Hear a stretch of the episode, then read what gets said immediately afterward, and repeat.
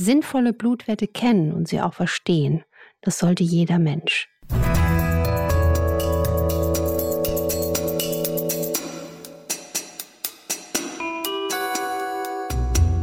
Dr. Anne Fleck, Gesundheit und Ernährung mit Brigitte.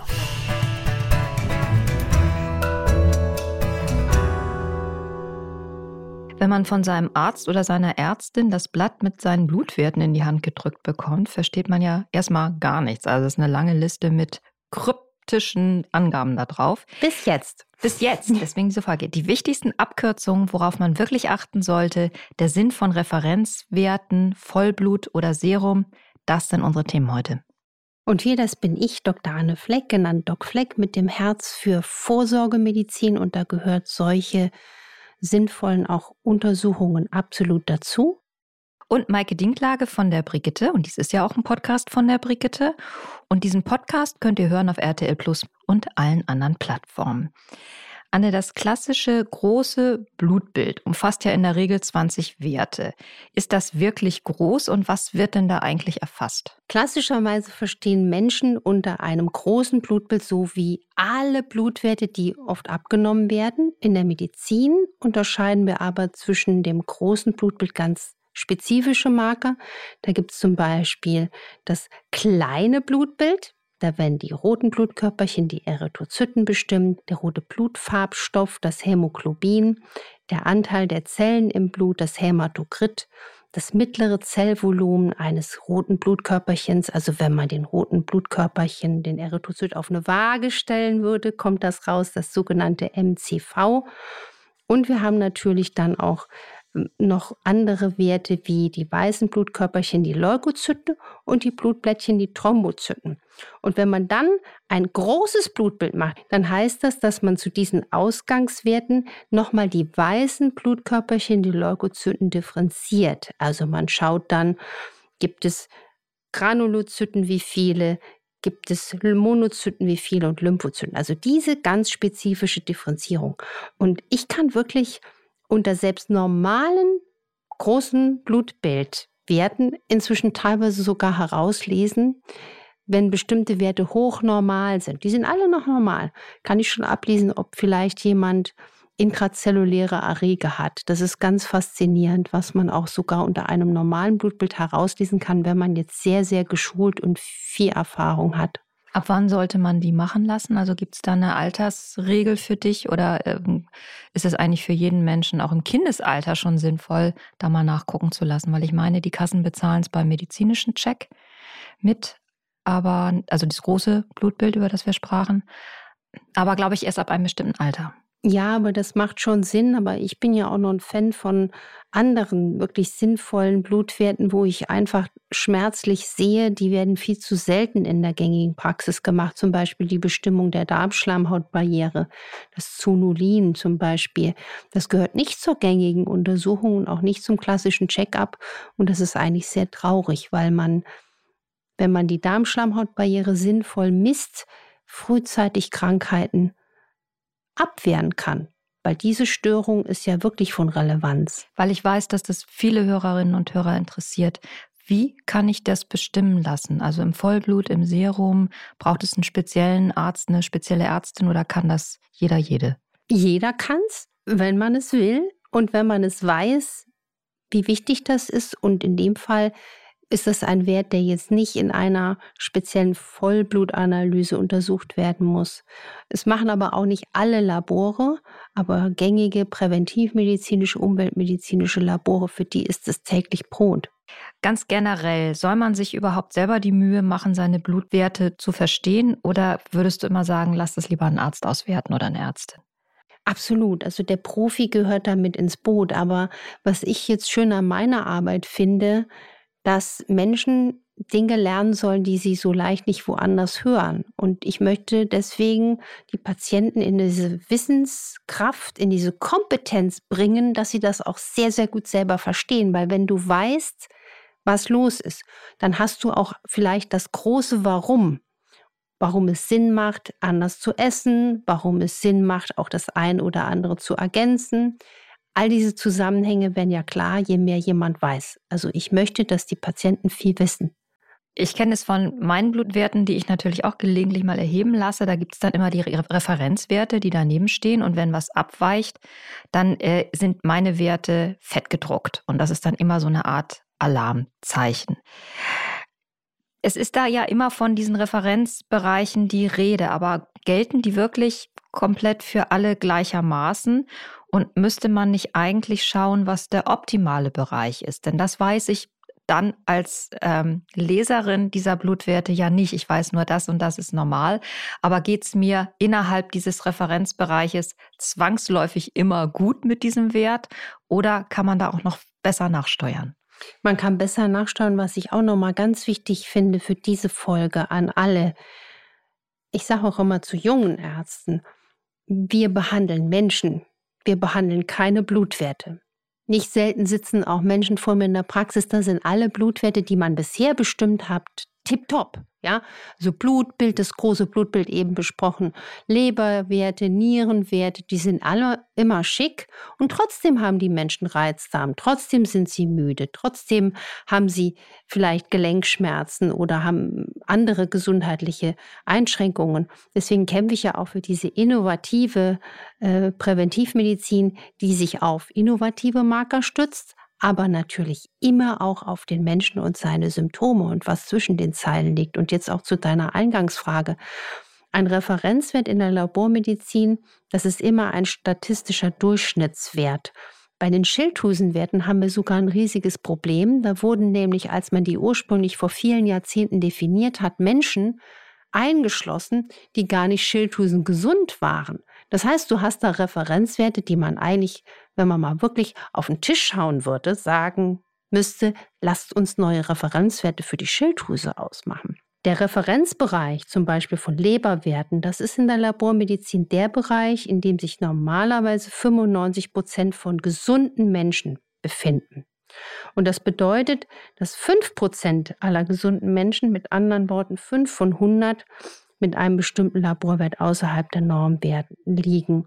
Und der Grund, das sind dann natürlich viele biologische Unterschiede, die ja auch normal sind zwischen jedem Menschen. Und wichtig ist da auch der Lebensstil, die Ernährungsgewohnheiten. Ich denke deswegen auch beispielsweise, dass Menschen, die sich vegetarisch oder vegan ernähren, die Referenzwerte auch nochmal angepasst werden müssten. Oder für Menschen, die Krafttraining machen oder Marathon laufen. Das sind ja ganz andere Lebensstile. Ja, oder auch überhaupt der Bereich Gendermedizin. Also ja, Frauen, Frauen und, und Männer. Männer. Ja, das ist ein ganz, ganz wichtiges Thema. Das ist komplett noch unterbelichtet. Man darf sich aber, finde ich, auch nicht nur auf Laborwerte verlassen, weil manche Laborwerte können normal sein. Zum Beispiel bei Borrelien haben wir viele Borrelienarten. Da wird manchmal im Labor nur eine bestimmt, aber hat man viel mehr Laborwerte, die noch andere Borrelien bestimmen können. Da gibt es auch wenige spezielle Labore. Und diese Viecher können sich ja kamouflieren. Das heißt, die können sich ins Gewebe zurückziehen und sind nicht mehr korrekt im Blut messbar. Das bringen einem so richtig langjährig erfahrene, ganz alte Ärzte bei, die das auch noch können. Und dann ist auch immer wichtig, deswegen, was ich eben sagte, die Auseinandersetzung zwischen Mensch, Symptom und Laborwert. Aber man darf sich auch nicht nur allein auf Laborwerte stützen. Es wird ja immer empfohlen und wir haben es jetzt eben auch bei, der, bei dem Zonulin nochmal besprochen, dass man sein Blut in Labore geben sollte, die weitreichender analysieren, als das die Standardverfahren tun. Frage ist dann aber immer, wo findet man denn diese Labore und was sind eigentlich genau die Werte, die im Standardverfahren oft nicht ausreichend angeschaut werden? Also du hast ja eben schon das Beispiel gesagt mit den Borrelien. Das kann man natürlich nur sehr schematisch im Normalblut sozusagen erfassen. Also erstens mal, es ist wirklich nicht einfach, diese Differenzierung von den Laborwerten. Also ich habe zum Beispiel für sehr, sehr viele Fragestellungen auch ganz unterschiedliche Labore.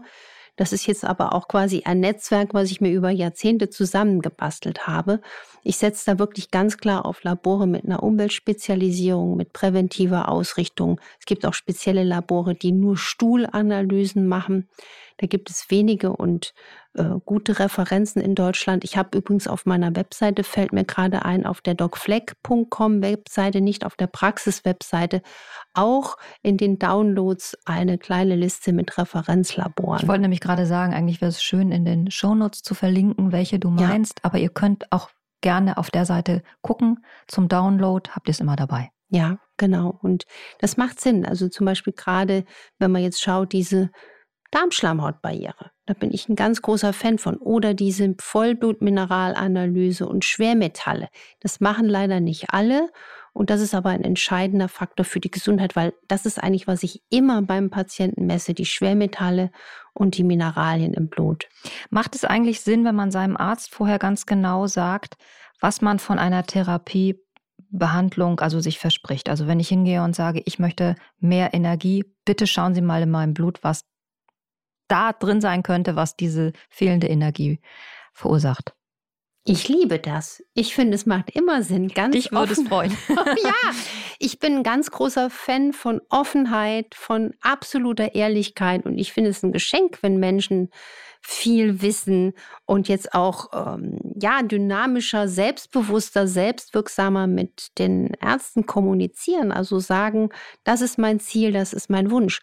Ich würde aber die Erwartungshaltung nicht zu hoch schrauben, weil man muss wirklich sagen, gerade die Medizin in Allgemeinmedizin, innere Medizin. Es ist nicht gängig, dass junge Ärzte oder im Medizinstudium man überhaupt ausgebildet wird in puncto Ernährung, in puncto Prävention. Also alles, was diesen Podcast so faszinierend macht und so unique und auch so innovativ, das ist jetzt nicht das, was man immer gleich schon im Studium oder im Facharzt lernen. Das ist jetzt auch über, für mich über Jahrzehnte viele Extrakurse besucht, viele Extrameilen gelaufen. Jedes Buch, was man zwischen die Finger kriegt, auch noch am Wochenende und nachts gerne verschlingen und natürlich die Arbeit mit den Menschen.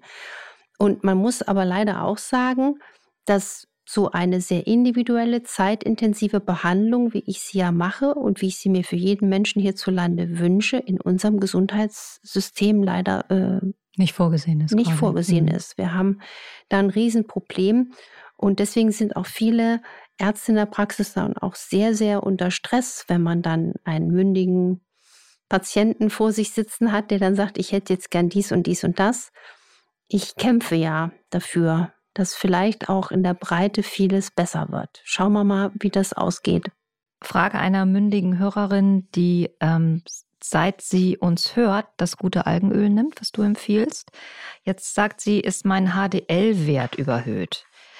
Also Thema Cholesterin. Ich habe gelesen, das liegt an einem zu viel an Omega-3 bzw. Omega-6-Öl. Soll ich das Algenöl lieber mal weglassen? Also ganz klar wäre jetzt wichtig zu wissen, wie war der HDL vorher. Das kann ja sein, dass der sich überhaupt nicht verändert hat. Grundsätzlich wissen wir, dass HDL auch herzschützende Effekte hat. Es gilt ja auch so als das gute Cholesterin. Man muss ganz klar sagen, wenn der HDL-Wert im Blut hoch ist, kann immer vermehrt Cholesterin abgebaut werden. Das heißt, man diskutiert, ob es nicht besser ist, doch einen hohen HDL-Wert zu haben als einen zu hohen LDL-Wert. Und man weiß auch, dass Omega-3 unheimlich wichtig ist. Also sie sollte hinterfragen, ob sie zu hohe Omega-6-Quellen zu sich nimmt, also zu viel Getreide oder zu viel Omega-6-reiche Öle noch nebenbei. Ich würde immer davon ausgehen, dass Omega-3 ist es kaum überzudosieren. Man kann aber auch mal seinen Omega-3-Index übrigens im Labor bestimmen lassen diesen ganz gezielten Omega-3-Index, wo man auch sieht, in der Zellmembran, wie ist die Versorgung mit Omega-3-Fetten. Aber ich würde das einfach entspannt ähm, beobachten und ähm, nicht jetzt zwingend in die Angst gehen. Im Gegenteil. Kann Algenöl auch äh, das Cholesterin senken? Ja, das schlechte Cholesterin. Das LDL. Ja, und beim LDL wird es auch ein ganz äh, wunderbarer Marker, den ich auch regelmäßig bestimme. Das LDL, und das habe ich im Buch ran an das Fett ja in einem ganzen Kapitel beschrieben, das Thema Cholesterinlüge. Das LDL, das vermeintlich Schlechte, hat ja auch zwei Fraktionen und da gibt es nur eine Fraktion, die wirklich böse ist, nämlich das Small Density LDL. Das neigt zur Oxidation und das macht wirklich die Plaque. Also das wandert in diese Makrophagen, das macht in den Gefäßzellen des Körpers über die Makrophageneinwanderung Plaque und Stress und kann das Risiko für Herzinfarkt, Schlaganfall erhöhen. Und deswegen bestimme ich immer diese oxidierten LDL-Partikel im Blut. Dann weiß ich genau, habe ich da einen Gegner auf der Matte. Ne? Genauso wie es sinnvoll ist, nüchtern Blutzucker zu bestimmen, nüchtern Insulin zu bestimmen und den Langzeitblutzucker. Das sagt so viel aus. Wenn der nüchtern Blutzucker hoch normal ist, ich rede noch von normalen Werten, also so, also knapp unter 100 liegt, 100 ist so die oberste Normalgrenze, dann ist das für mich zu hoch dann weiß ich, dieser Mensch ist schon auf der Rampe zur Insulinresistenz und wir wissen, 30 Prozent der Menschen hierzulande sind insulinresistent. Das heißt, sie sind auf der Rampe zu Diabetes, sie sind auf der Rampe zu entzündlichen Prozessen, im schlimmsten Fall zu Demenz. Jetzt könnten wir noch mit einem positiven Abbinder kommen. ja, ja, man kann so viel positiv aus Blutwerten ableiten. Ich sehe das wirklich sehr positiv, was man damit machen kann, aber es hat natürlich auch seine Grenzen. Nächste Woche Wundertüte, sage ich hier und jetzt und in aller Knappheit. Und ihr könnt uns schreiben unter infoline.brigitte.de. Anne ist manchmal zu sehen bei den RTL Docs, sagt sie euch vorher auf Instagram. Und wir wünschen euch für heute eine wunderschöne Restwoche an diesem Mittwoch und hören uns bald wieder. So viel für heute. So viel für heute und macht was draus. Tschüss. Tschüss.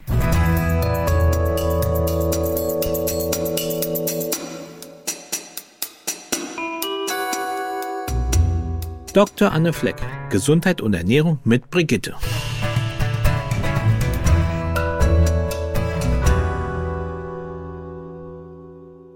Dieser Podcast ist eine Produktion der Audio Alliance.